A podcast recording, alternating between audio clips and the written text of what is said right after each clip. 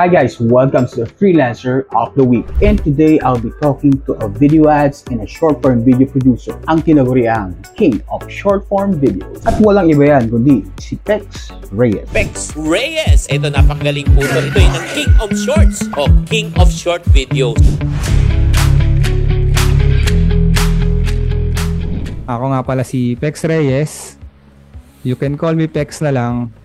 Gusto ko palitan yung pangalan ko dun sa Facebook eh. Okay. Gawin ko lang Pex lang. Tanggalin ko na yung Reyes. Parang pang branding lang. Kaso ang hirap eh. Merong ano, merong workaround kaso madami kang gagawin eh.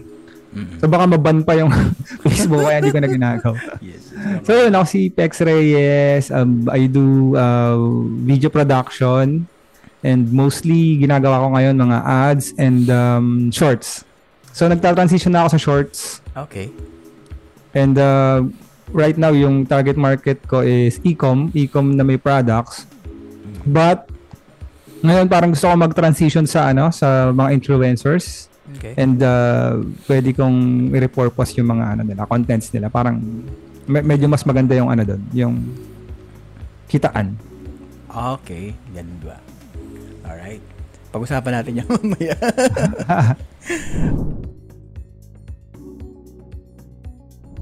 um, when did you start freelancing and um, how did you get there? And as of now, ano yung pinaka-greatest achievement mo bilang i uh, freelancer? Um, simula mag-freelance siguro um, around 2009, mga ganon. The first Okay. time kong ma-encounter yung Odesk. Odesk pa nun eh, Upwork na ngayon. Oo. So naabutan ko yung Odesk pa. Talagang yung ano pa lang nun, umpisa pa lang nila nun. So medyo binuenas ako doon. Binuenas ako doon dahil uh, konti pa lang yung ano na nakakaalam ng Odesk before. Oo, no? 2009. And ano, ginagawa ko nun mga ano pa. Ads na, ads, nag-ads na rin ako um, sa Affinity Express. Kung may, may nakakaalam sa audience mo. So ano yun eh, parang mga designers din sila, mga, mga artists. So ginagawa nila mga ads. So ginagawa namin doon before is flash ads. Kung naabutan mo yon Yeah. Oo, uh, flash animation. Wow. So, yung mga nagpa-pop up, Oo. nakakaasar na ano. pag, pag may nagpa-pop up sa mga YouTube, sa mga sites, Oo. So yun yung ganun, parang banner ads, mga banner ads. Yung, click mo yung banner tapos mapupunta ka doon sa sa website and then Yeah. So yun, ganun lang yung ginagawa ko before. And um yun hanggang natuto nang natuto na ako dahil madami ako nakasamang mga artists, mga designers. So nahasa ako ng nahasa. Matagal, matagal din. Siguro ah, ilang taon din bago ko na natuklasan yung talagang way na maging freelance business ka na. Yeah. So before ano lang ako yun, ganun, tanggap-tanggap ng trabaho. Siguro natuklasan ko lang ito mga ano lang, yung naging freelance business na talaga. Siguro mga mga 5 o 4 years ago lang. Okay. Tapos um yun na I started din as graphic designer, nagkatara ko before, Mm. naging graphic designer ako sa Qatar. Yun siguro greatest achievement ko. Um, siguro yun, na, na, nabuo ko na yung ano ko, nabuo ko na yung studio ko and yung mga gamit na pwede kong ah, magamit for video production din and Yeah. nakalipat na ako sa dream apartment ko ngayon. Okay. Yun yung pinaka sigurong greatest achievement ko ngayon. And uh, siguro uh, masabi ko na ano na medyo maganda na yung kitaan, ng kitaan ko ngayon kaysa ko compare ko before. And medyo yun, nabibili ko na yung mga nakabili na mga, mga camera gears. Oo, ano ba? Medyo mahal rin yung mga ano na yan, ha? Oo, medyo ano rin eh. Madugo rin eh. Oo. Of course, yung achievements na yan, di naman biglaan dumating yan. Eh. mm Ano naman yung mga naging challenges mo and struggles ah, sa freelancing before that? Before this, challenges ko sa freelancing, um, siguro, ano, mababaw yung mga natututunan ko. Parang, parang before kasi, yun nga, parang order taker ka lang. Alam mo Ah, yun? Okay, okay. Yung parang di mo siya nire-recognize as business. Mm. So yung yung mind shift na yon na dapat you treat yourself as a business. Yun yung pinakamalaking ano shift. So before struggle ko, wala, yun lang, gawa lang ako ng gawa, na, na, na, nabe-burn out ako, minsan 12 to 14 hours ako nagtatrabaho, gawa ako ng gawa. And then nag- minsan nagkakasakit ako dahil yun nga, gusto mong kumita, gusto mong kumita. So, yun yung pinaka-struggle ko. And wala pa sa isip ko mag-outsource, wala pa sa isip kong alam mo yun, mag-scale. So, ang nangyayari, siguro ganun din yung mga ano, yung mga freelancers ngayon na hindi pa alam yung ah, dapat i-treat nila as a business yung ano nila, yung freelancing. Tama. So, ang mangyayari sa'yo, mababurnout ka na mababurnout dahil syempre, hindi naman mauubos yung trabaho eh. Laging may trabaho, Yes, di ba? yes. And yung katawan natin, minsan na lang yan, merong ah, limitations. Ah, Siguro yun yung pinaka-struggle ko before and uh, yun, mahirap din ako. Hirap din ako manap ng clients. Siguro, nakakahanap ako ng clients before sa Upwork. Pero maliit yung pay, yung mga ano lang. Alam mo yon pang saktuhan lang, pang para makatawid lang sa a month. yeah, yeah. Yun, yun siguro yung pinaka-struggle ko before. Kasi wala pa akong kakilala eh. Wala pa, wala pa akong kakilala ng mga magagaling. Yan, usual yan. Usual yung mga ganyan eh. Mga overwork na. Oo, di ba? Mga overwork ka talaga. Underpaid, eh. di ba? Ano naman, regarding naman sa mga kasi importante sa atin sa mga freelancers na ano, na yung habits, no. So kailangan meron tayong routine para maging top of shape tayo. Hmm. Tapos ano ba mga ano mo, mga habits mo na pwedeng health or work-related habits na na-develop mo para makatulong sa'yo? Siguro hindi work-related. Siguro more on physical fitness. Ah, pwede. Siguro more on physical fitness. Kasi yung work-related, madali lang naman yun matutunan eh. Parang Sa bagay. Oh. pag nagkaroon ka ng routine na, kunyari, nagkaroon ka ng trabaho, nagkaroon ka ng project, Mm, so first, let's say first, uh, first week, first month, mahihirapan ka eh. Oo. But kapag ka nakuha mo na yung sistema doon, yung Mm. gusto mo ginagawa, madali na eh, dire-diretso na rin eh. So, masabi, masasabi ko yung pinaka nakatulong sa akin Yeah. is nung nag-physical fitness ako. Nag, ano, naging concern ako sa ano, naging concern ako sa health. Ah, yeah, yeah. So, every, kunyari, ang, ang routine ko ngayon is every 1 p.m., pagtas ko kumain ng lunch, nag-exercise ako. Kahit ano yung kahit anong exercise yan. So, yun nga sabi ko kanina na buo ko, na nakuha ko na yung dream apartment ko. Ah, So, meron akong na akong garage. And yung garage ko ngayon, ginawa ko siyang parang gym. Naglagay ako Nice. ng bench press, naglagay ako doon ng uh, uh, pull-up bars, naglagay ako doon ng basketball court. para pawisan lang, para pawisan Ah, ka na- lang, di ba? Parang, kasi pagka hindi okay yung physical, ano mo, okay. yung physical fitness mo yung nararamdaman mo sa labas, Oo, tama. parang yung isip mo rin, ano eh, medyo, mag, ano siya eh. Parang, for me, parang, ah, ano na rin siya, medit- meditation na rin siya. Mm-mm. To, ano, para makawala sa lahat ng mga ginagawa mo. Para pag nandun ka sa physical, ano mo, routine mo, Mm. yun lang yung iniisip mo. Parang gusto mong matapos yun, gusto mong matapos tong routine na to kasi kailangan kong gawin to eh. Yan. So, In a way, parang nagiging meditation ko na rin siya. tama, tama. And pagtapos ng masarap sa pakaramdam, Mm. hell, nung pag nag-exercise ka, hell, parang hirap. Oo, mahirap yun. oh. Hirap. Pero pagka natapos mo naman siya, yun, parang proud ka sa sarili mo, oy, nagawa ko siya ngayong araw na to. Yeah, And everyday yun, hindi ako humihinto. Magmula nun, siguro tama. tama. 10 years ago, mas naging Mm, okay yung ano. 10 years, ang ganda nun ha. Mm. Na consistent, no? Mhm. Yung adrenaline rush, di ba? Oo, masarap din, masarap din. Oo. Ah, for the benefit ng mga ano, yung yung mga mag-uumpisa pa lang mag-freelance, okay? Um, if ikaw mag-uumpisa ka ulit from scratch, how do you start freelancing again? Mm, gandang tanong yan, bro. Siguro, um, kung ngayon ah, Mm, kung ngayon. kung halimbawa ngayon 2022, Yeah. kung mag-uumpisa ako mag-freelance, mag, mag ano na ako, magtotodo ako sa content. Okay. Content. So, parang nandun talaga eh. Nandoon yung ano eh. Parang mas madali yung route doon. Kasi meron tayong mga magre-reach out ka, Okay. magpo-prospecting ka, mag-a-apply ka sa Upwork, sa mga online job sites. Okay. So, kaya naman, kaya naman kasi sobrang dami ng competition eh. Sobrang dami ng competition. Yun. Pero yun nga, meron kasing iba talaga na hirap gumawa ng content dahil siguro nahihiya sila, siguro inisip nila, hindi naman pang content yung character ko eh. Hindi naman, ako ganun din iniisip ko, hindi naman ako pang content. Sino ba ako, di ba? Parang, ano lang naman ako, dinaharin tao lang naman ako eh. Oo. Pero pag iniisip ko ngayon, pag iniisip ko ngayon, kasi gaya ngayon, ah, nag, nag ano ako, nag, ah, nag-heavy ako sa content. Di pa nga heavy eh, parang etong past two weeks lang siguro, two, three weeks. Okay. Okay. Eh, Nag, nag, nag, ano, ako, nag-commit ako sa sarili ko, gagawa ako ng content every week, quality content every week, at least Okay. one content every week, basta quality.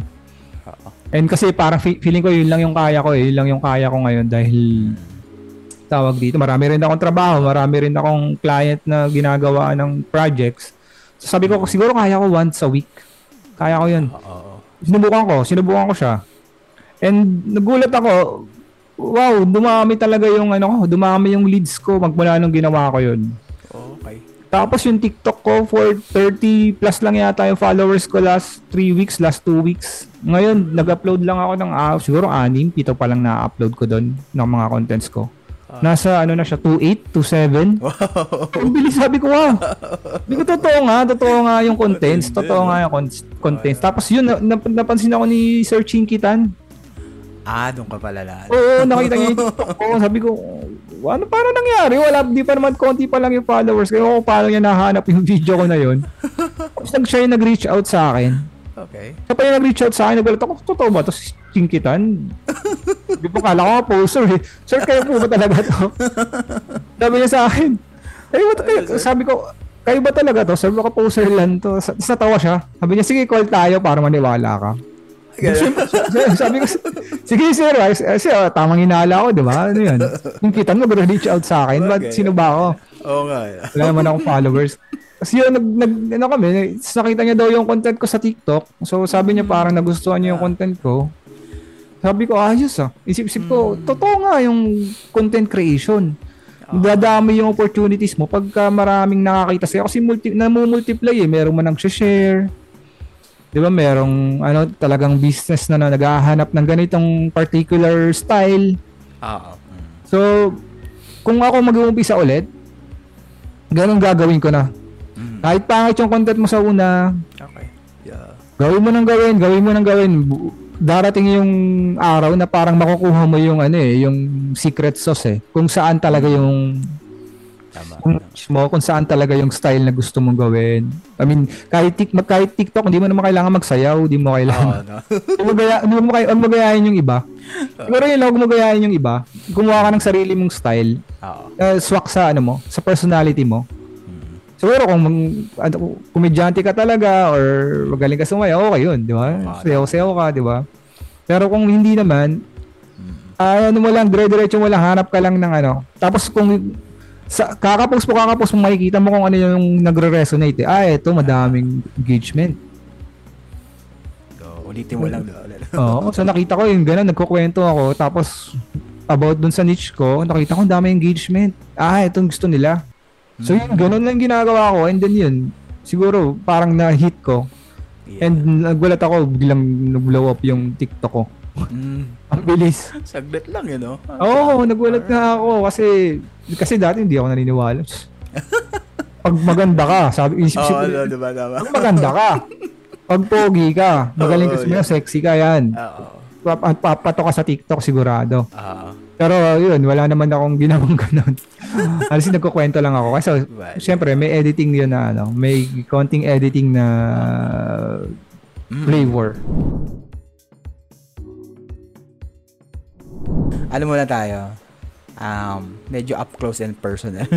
Sige, sige. bro. okay, um, sino ba si Pex nung early years niya? Nung bata siya, anong upbringing mo? Kaya ka naging ganyan na, na-develop mo yung ganyang personality? Nako, medyo masalamiot yung, ano, ko, yung childhood ko. sa totoo lang. Pero pag iniisip ko ngayon, yes, na, lagi ako nabubuli noon nung elementary. Naalala Oo, ko. ganun, ganun. Oo, nabubuli ako before and dahil nabully ako, parang habang tum- tumagal, gusto ko rin na, gusto ko na rin mambully, alam mo 'yon. Ah, So nung high school, ako na yung bully. Nang na ako. Lagi ako napapaaway. Napa, napasama ako sa mga barka, barkada na bad influence. Mm Nung marami ako nasama na, na, bar, na mga barkada na ano, na mga loko, na mga gago. So, masasabi ko yung early childhood ko medyo masalimuot, masalimuot kasi grade 1 pa lang ako, naghiwalay na yung father ko tsaka mother ko. Mm. So na na, na witness ko yung ano yung nag-aaway, nag-aaway sila palagi sa kalsada. Mm. Alam mo yun nagsisigawan, nagmumurahan sila. Ganon? Diba, bata ka pa nung grade 1. Di mo pa alam yun eh, di ba? Parang merong ano yun, may trauma sa yun eh. Oo. Nanay mo tsaka tatay mo, di ba? Mga pamilya-pamilya nyo, parang Mm. So nagkaroon sila ng something, problema, and then yun, damay ka sigurado. Tatlo kami magkakapatid. Ako yung panganay. Yes, yes. So nagkaroon pa ng sino pipili mo? Papa mo, mama mo. So sinamahan ko, mama ko. Eh syempre, parang doon ako, parang mas close ako sa mama ko before. And ang hirap, ang hirap. Grabe, ah siguro madrama, sobrang parang lagi akong ano nun, lagi akong ah, balungkot. Alam mo yun, lagi akong may galit, lagi akong bad trip, lagi akong um, siguro uh, pag inisip ko ngayon, yun din yung nagbuo ng character ko. Kaya parang ngayon, iniiwasan ko na yun. Alam mo yun, ayoko na ng drama. Ayoko na ng...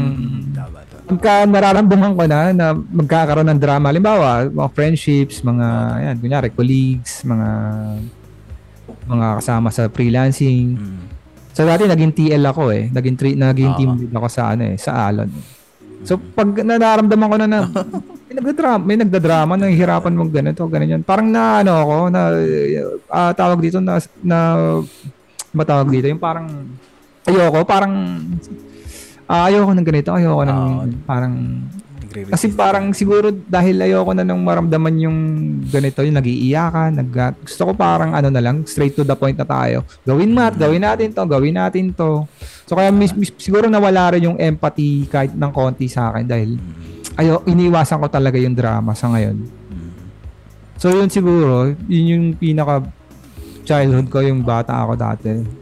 And kung sa mga positive side naman, yun, yung meron naman ako mga friends na solid talaga na hanggang ngayon friends pa rin kami. So before nag ano kami, nagsasayaw kami, mga ka- Saya. mga dancing contest, mga ganyan. Dancer ka Oo, pala. ganyan. Oo. Pero ano lang, pero mga street street lang. Di pa naman Ah, kami. Ano, nakasayaw, na, Oh, uso yan dati. Oh. nakasayaw na rin kami sa mall before. And, uh, oh, di ba, uso yan, yung mga ganyan. Yung mga street boys, yun yung kalakasan ng street boys. oh, guys. So, yun. Yun yung mga masasaya na. Siguro mga fourth year high school na yun. Medyo masaya na nun. And, yeah, madumami, dumami rin yung barkada ko nun before. And, ah, ang nangyari, iniwanan kami ni, ng father ko ng bahay. So, yung, may, yung may, may bahay kami dito sa Manila.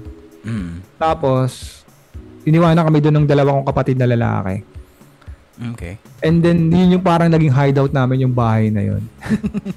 so e- everyday, ano, everyday inom, everyday puyat, everyday madami bisita, everyday basta lahat ng kagagawa na nandun na.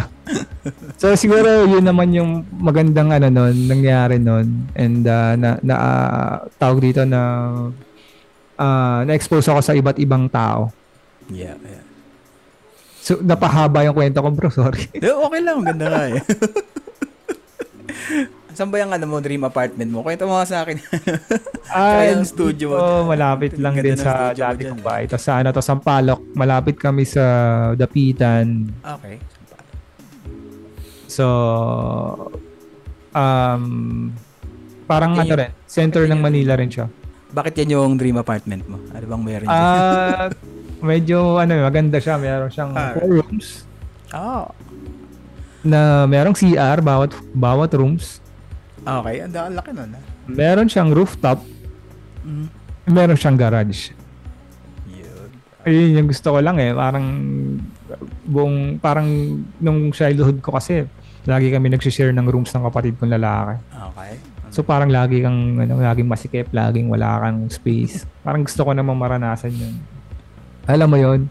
Marami kang space, may CR kang sarili. Tama. Meron kang rooftop pag may bisita ka, 'di ba? Parang ng roof, di ba? Oo, iba yung rooftop eh. Iba yung rooftop.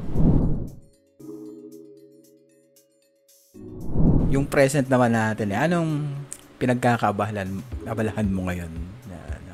Ah, ngayon siguro um, gusto ko lang ano. Gusto ko ng ah, gusto ko maabot yung mga level nila Coach Jungi, Oo. nila ayan, nila Coach Shoden, 'di ba? Parang alam mo 'yun, parang dali na lang dali na lang nilang kumuha ng clients. Kasi pag na-solve mo na yung financial problems mo, parang para sa akin ah. Siguro nasabi rin to ni Alex Ormosi Mm. na pagka na-solve mo na yung financial problems mo, mas madali yung buhay eh. Mas ma, alam mo yon mas makakapag, mas magiging creative ka. Mm. Kasi hindi mo na problema yung upa mo. Hindi mo na problema yung pambayad ng tuition ng anak mo. Okay. 'Di ba? Kasi pag hindi mo na problema yon ang mangyayari, yung isip mo mapupunta na sa ibang bagay. Mas lala, mas lilipad na siya eh. Mm. 'Di ba? Kasi pag lagi mong problema, survival, survival ka palagi, yung pang yung pang upa ko. O yung pang tuition ni ano, ng anak ko. Mm. O yung pambayad namin sa ano, kuryente. Parang yun, Oo. yun yung pumipigil sa creativity mo eh. Mm. Tama. So para sa akin, nasa level pa lang ako ng alam ko na ipupuntahan ko. Alam ko na yung gagawin ko. Siguro, I, I, I will play this a long game. I will look at this uh, I will look at this long term. Okay. Siguro bigyan ko yung sarili ko ng mga 3 to 5 years pa. Mm. And uh, tingin ko kaya kong abutin yung level nila Coach Jungi nila coach. Ni, uh, J- siguro si JTL sobrang ano na yan. Okay. Hindi, na, may chingkitan ka na eh, no? kita, no? Medyo malapit ka na kay Coach Jun. Sana, sana. Pero mal- malalupit yung mga yung malalupit. Hindi, Oo. ah, kumbaga, bago mo sila maabot, lalo silang ano pa. Kasi nasa ano na, naka-ingrain na sa kanila yung ano nila. eh. Unless merong, di ba? Oo. Pero tingin ko, yun yung parang, ngayon yung gusto ko. Gusto kong parang ah, naglo-look up ako sa kanila. Kila JTL, kila Coach Jungi, kila Coach Mark, sila sila Coach Teya. Di ba? Ang gagaling nila. Ang gagaling. Solid. ginawa mong strategy. Hmm. Paano? Paanong, paanong strategy mo nun? Sa content creation mo ngayon? Ang strategy ko nga before is one one um one quality creative a week. Sabi ko yun lang kahit kahit ma ano ko yun, makagawa lang ako ng one quality creative a week. Mm. Tapos yun, habang tumatag habang tumagal na ito, mga 3 weeks na ngayon, um, naisip ko, oh, siguro kaya ko na tatlohin. Tatlo a week. Okay. Mm. So ngayong week na to, magre-release ako ng tatlo. Oh. And ang strategy ko doon, yun, unti-unti lang. Kunyari, yung nagawa ko yung once a week, Okay. and then nagawa ko na siya in a month, yung once a week. Ngayon, tatry ko naman tatlohin. Mm. So yun lang, unti-unti mo lang, 'di ba? Parang gawin mo, sulat mo muna, Okay. Oh. sulat mo muna kasi shorts lang naman yung ginagawa ko ngayon eh. Kasi pag nag parang yung inisip ko eto talaga yung ano ngayon eh, yung uso ngayon eh. So might as well Yes, ano na lang, sundan mo na lang yung wave, 'di ba? Yes, yes. Parang di na masyado yung long form eh dahil yung ano nga attention span ng mga tao ngayon do- madali lang ano eh, tama rin eh. Manood ka ng 3 minute video, parang tagal na eh, 'di ba? Parang Oo. oo. hindi na masyadong. So, 15 to 30, 45, sagad na yon So, ayoko na rin umabot ng 1 minute yung content ko. So, 45 pinakamatagal na yon Okay. And then, pero doon sa 45 na yun, solid yung info, info na bibigay ko. Mm. And solid yung editing na i- nagagawin ko doon. Oo. Na, So, nakita ko eh, pang ano yun, parang sa for e-com, 'di ba? Yung target Mm. target audience mo e-com. Mm. Yun yung ano, yun yung Pero sana magbago rin ng ano ng ng niche. Um, Kasi may, ano bang plano mo na niche na sunod? yan yung mga ano. Meron ako na close na bago, bagong client. So ano siya, parang ano siya, YouTuber influencer din siya. Okay. Kaso more ang binebenta niya book. So pero connect connected pa rin sa ano eh, sa e-com. Oh, sa bagay. So So, parang gusto ko yung ganun. Parang Mm. gusto kong tulungan yung isang influencer na magaling magsalita sa camera. Maganda naman yung content niya. Kaso wala siyang strategy. Paano pagandahin yung video niya. So, yun ngayon yung parang pi- pinaka gusto kong niche na makahanap ako ng ganun.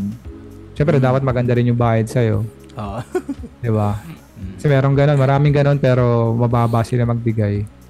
At least kahit pa paano, sakto lang. And retainer.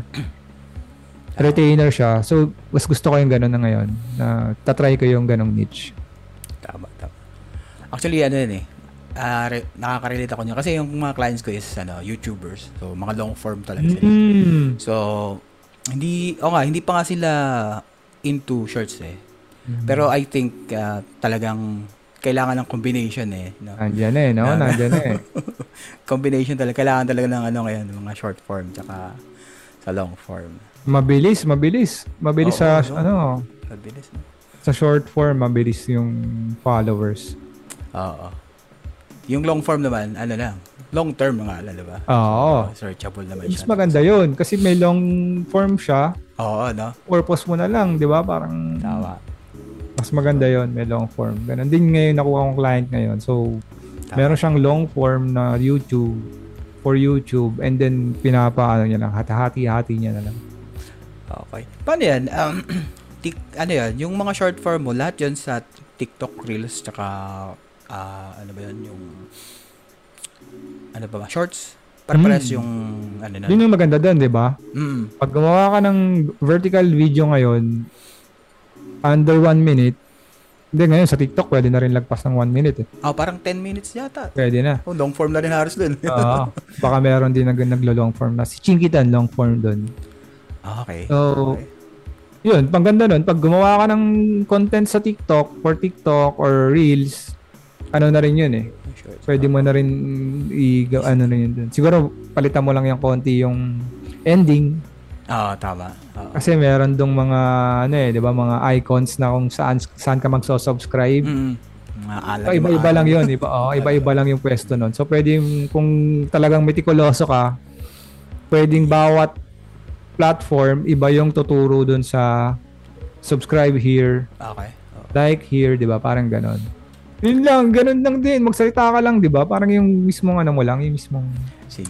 Ang, ah, personality mo lang. Tapos, mm. pero dapat mabilis. Siguro yun yung iba. Yun yung Ah, sigurong tip ko sa ano. Try ko nga yan. Sa iba, pag nagko-content sila sa TikTok, sa mga shorts, mabagal yung mga videos nila. Oo, Oh, dati nga, gano'n no. din ako eh. Pero napansin ko, dapat wala mabilis yung video mo. Parang ano, parang ads Mabilis lang yung rin, cuts, diba? Parang mabilis ads. no, mabilis na. Fast cut tapos Oo. Sige.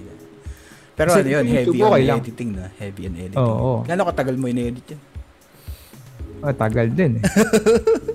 mga 3 hours. Kung talagang ano, kung Oo, no. naka, Yun naka-focus ano ako. Mm. Pero kung may ginagawa pa iba, pa browse-browse ka, matagal.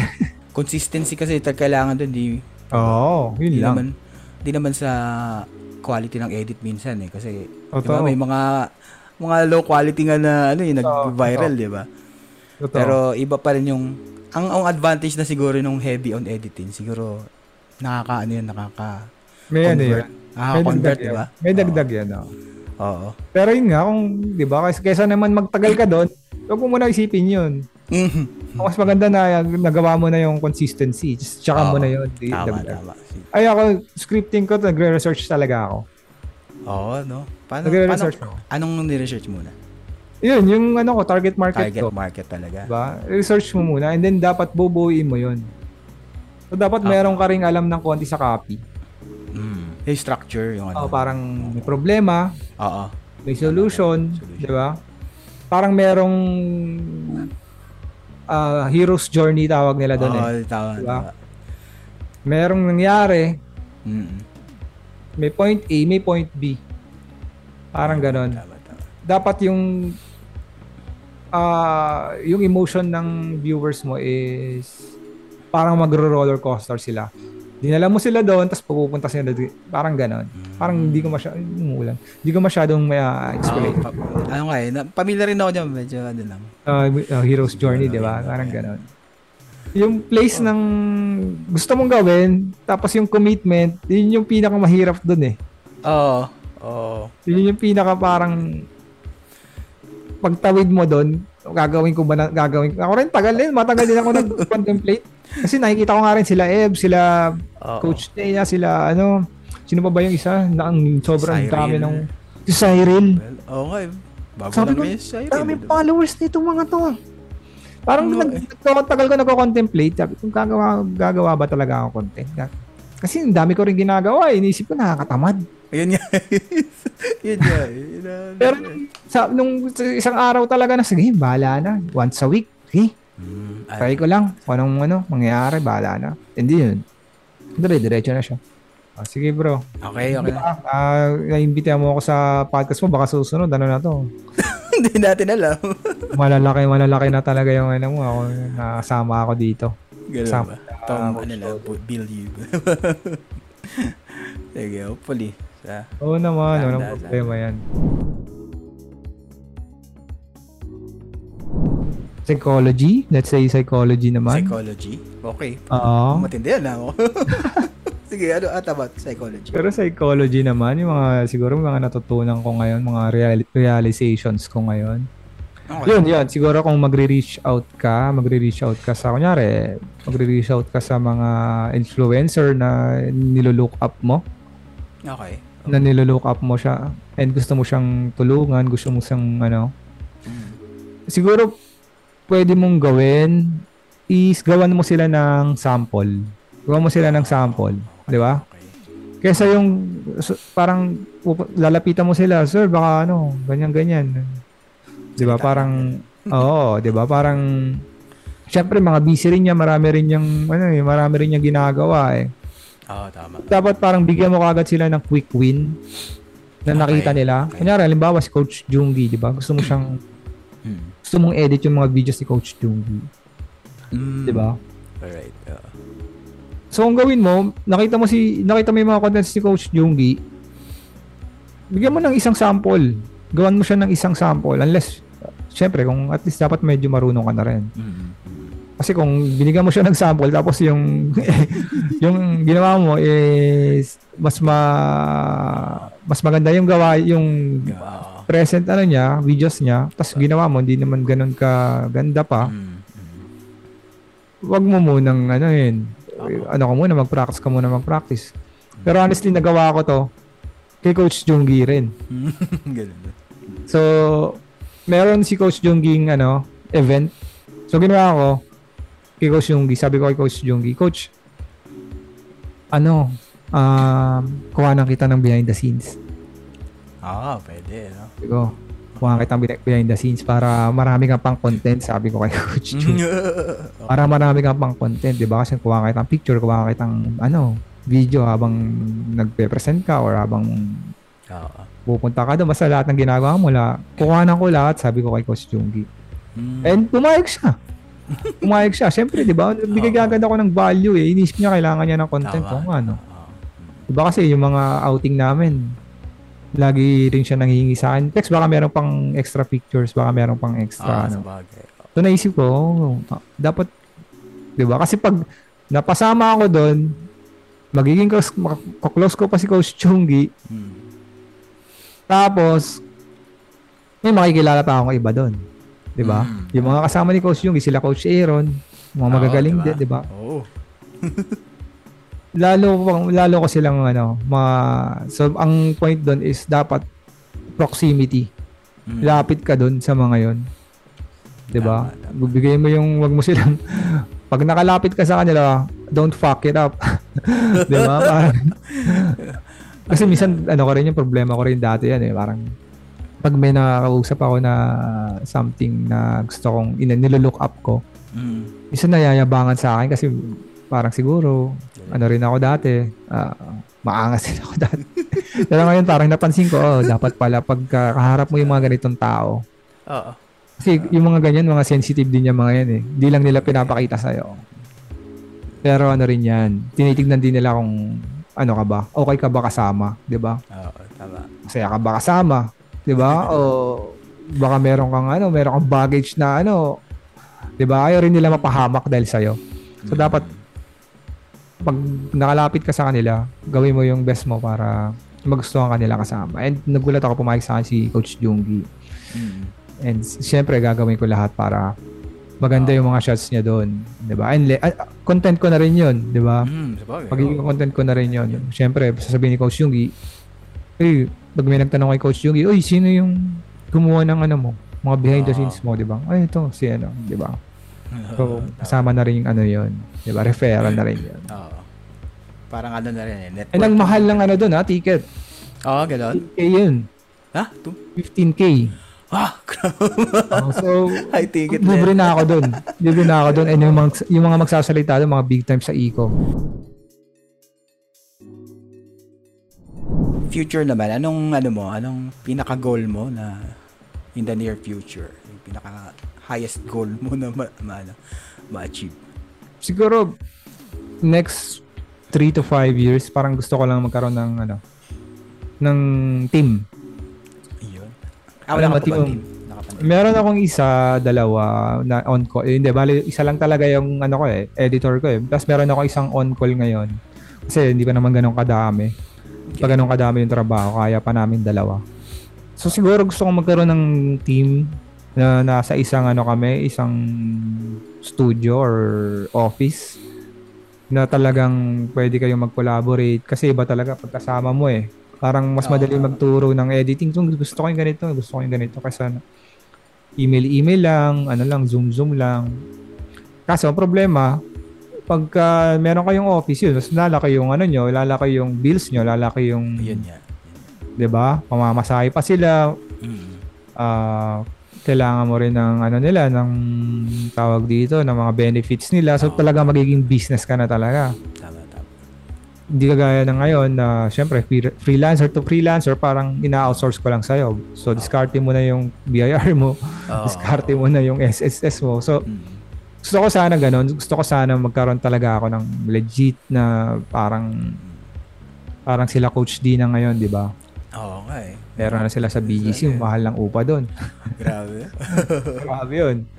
So, mga ganon, mga ganong setup. 3 to 5 years ganon na talagang, tas yung sineserve naming mga clients, siguro mga big brands na talaga. Sana ganon. Gusto ko yung, yun yung nasa nai-imagine ko na puro creative kayo, di ba? Yung alam mo yung ano ni ano ni Marcus Brownlee o Um, yung kilala mo si, Mar- si Marcus, di ba? Um, mm. Ah, hindi, hindi. Sino ba yun? Si ano, si Marcus Brownlee yung nag-ano siya ng ano, nagre-review siya ng mga tech, Ah, okay, okay. African American. Ah, okay, okay. Oo. Basta sikat yun. Sobrang daming ano nun eh. Siguro nakita mo na siya. Ganda ng ano niya. Ganda yung office niya. Sobrang ganda. Sobrang minimal lang na tapos meron siyang madaming rooms for product shoots. And uh, parang naglalaro lang sila. parang naglalaro lang sila doon Oo, sa no, sarap yun, ano? ganda, maganda. Yun. Sana tayo, tayo tayo sa magka-collaborate tayo someday. Oo nga eh. Yeah. Magandang ano. Nice. Ano mo? Ano natin? Let's hope for the ano, future. Sana. sana. yun, yun. Ah. Ganda. Sarap mangarap, no? Sarap. Oo, 'di ba? Wala namang masama eh. Oo. Diba? Kasi ako, hindi ko rin naisip na magkakaroon ako ng Oo. Ganito. Mga gamit ko ngayon na pang camera, hindi ko, wala sa isip ko to 10 years ago eh. Parang, Oo. di ba? Kaya ko, hindi ko kaya bilhin yan.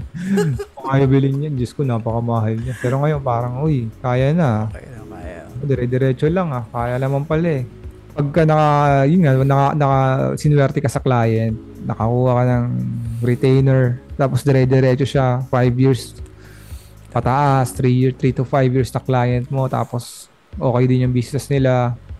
Tama. Di ba? Ano rin yun eh. Mm. Mga ano mo rin eh. Makukuha mo rin yung ano mo eh.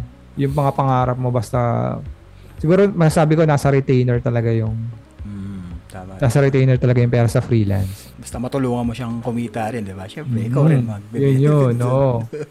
So, parang, di ba, wag mo ring singilin ng, alam mong, Oo. Napakalaki mong maningil. Kasi dati gano'n din ako itong mga past na taon. Parang, lumaki na yung ulo ko. Parang, ay, baba naman yung ano na ito. Okay. Oo. Pero ngayon, naisip ko, hindi pala pwede yung gano'n. Mm. Dapat tignan mo rin na uh, yung business niya. Oo, tama. Mag-generate ba ng ganito.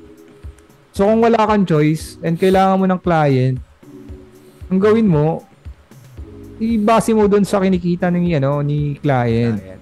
Tapos kung may nakikita mo, okay ko katrabaho, hindi naman masyadong uh, maarte, hindi naman masyad, Mm-mm. madali kausap, Tama. madali yung instructions, kaya mo siyang, di ba, tulungan, and pwede mo babaan ng konti yung presyo mo. Huwag mo masyadong, Oo. Tama, tama.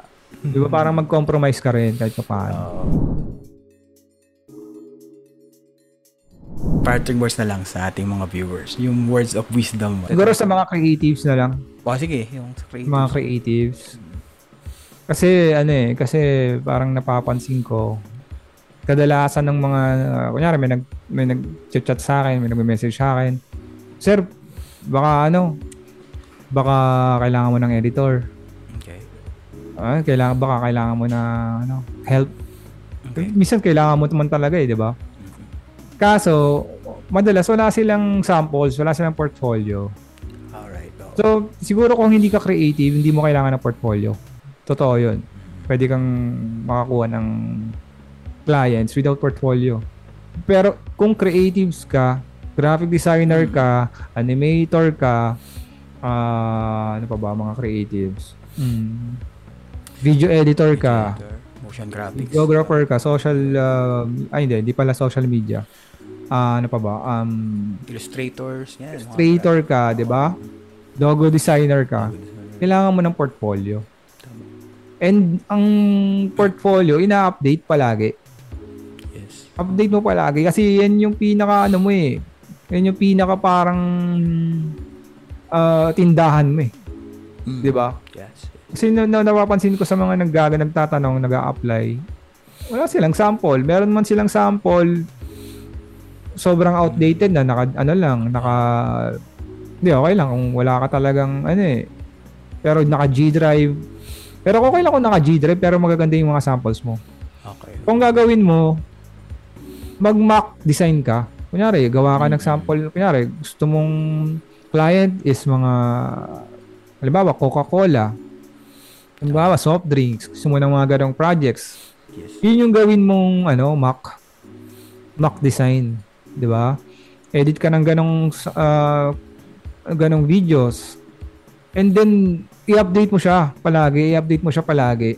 So kung na, kasi every I, I would say every month nag-improve yung ano mo, yung skill mo eh. Kung talagang ano ka, Mm. kung talagang dedicated ka sa craft mo. ah. Yes. I would say every month nag nag-improve 'yan. Every month. So dapat ina-update mo 'yon. Ina-update mo 'yon yung kung may, kung may website ka na magaling. Mm. Pero dapat ina-update mo 'yon palagi. Mm. Update mo ng mas maganda mong gawa doon, tanggalin mo yung pinakapangit, palitan mo. Nakita mo yung copy, natuto ka kung paano gumawa ng copy. Uy, ano to ah? Parang sablay to. ah. May nakita kang magandang copy sa iba. Huwag mo kokopyahin. Mm. Pero tignan mo lang kung paano niya Oo, in-structure. Ah, okay. Ganun, ganun niya sinabi. Gagayahin ko yun. Mm. ba? Kumbaga, unti-untiin mo. Buuin mo siya na parang puzzle. And yung sa akin, yung, yung website ko, ganun, sobrang tagal na nun. Sobrang tagal na nun and sobrang dami ng version nun. Ina-update ko siya. Bawat copy, bawat, kung may nakita akong link na hindi na gumag- gumagana. Mm. So kasi, Ah, ako, ano ako, mahina ako mag-reach out eh. Ayoko nag-reach out eh. Hindi ako, medyo introverted din ako pagka ano eh. Hindi ka nag-iisa dyan. Oh, di ba? Ayaw reach out. Parang ano eh. Siguro ganun din yung mga creatives eh. Di ba? Kad- kadamihan ng mga re- creatives, mga introverted. So, kung takot ka mag-reach out, ganda mo yung portfolio mo. Doon ka bumawi. Para pag nakita yun ng, ano mo, ng ah, prospective, ano mo, ng prospect mo, half sold na kagad sila. Mm-mm. Hindi mo na kailangang mag, mag-convince. Makikita nila, ah, ito ginawa ko to. Diba? Ah, ito ginawa niya to. Maganda to. Diba? Hindi mo na kailangang ano, mag uh, cheerlead cheerlead, 'di ba? Masyado. Konti konti na lang, konti Ah. kailangan mo pa rin pero Mm. dahil nakita nila yung portfolio mo, nakita nila yung mga samples mo, swak sa kanila, Ah. half sold na sila. Kumbaga, konting push na lang, makakuha mo na sila. Siguro yun yung uh, ma-advise ko sa mga ano ngayon, mga bagong creatives ngayon. Kasi marad, madami, madami creatives Oo, ngayon. dami na ngayon. Tsaka ano eh, visual aspect kasi tayo ng marketing. Mm, dapat di ba? Nakikita yung gawa, di ba? Yun yun, yun, yun. All right, that was Tex Reyes, our freelancer of the week. Did you like the video? Just smash the like button. And if you like more freelancers of the week, subscribe and click the notification bell. And tell me, who do you want next? All right, this is Rene of Freelancer Philippines, and I'll see you at the next video.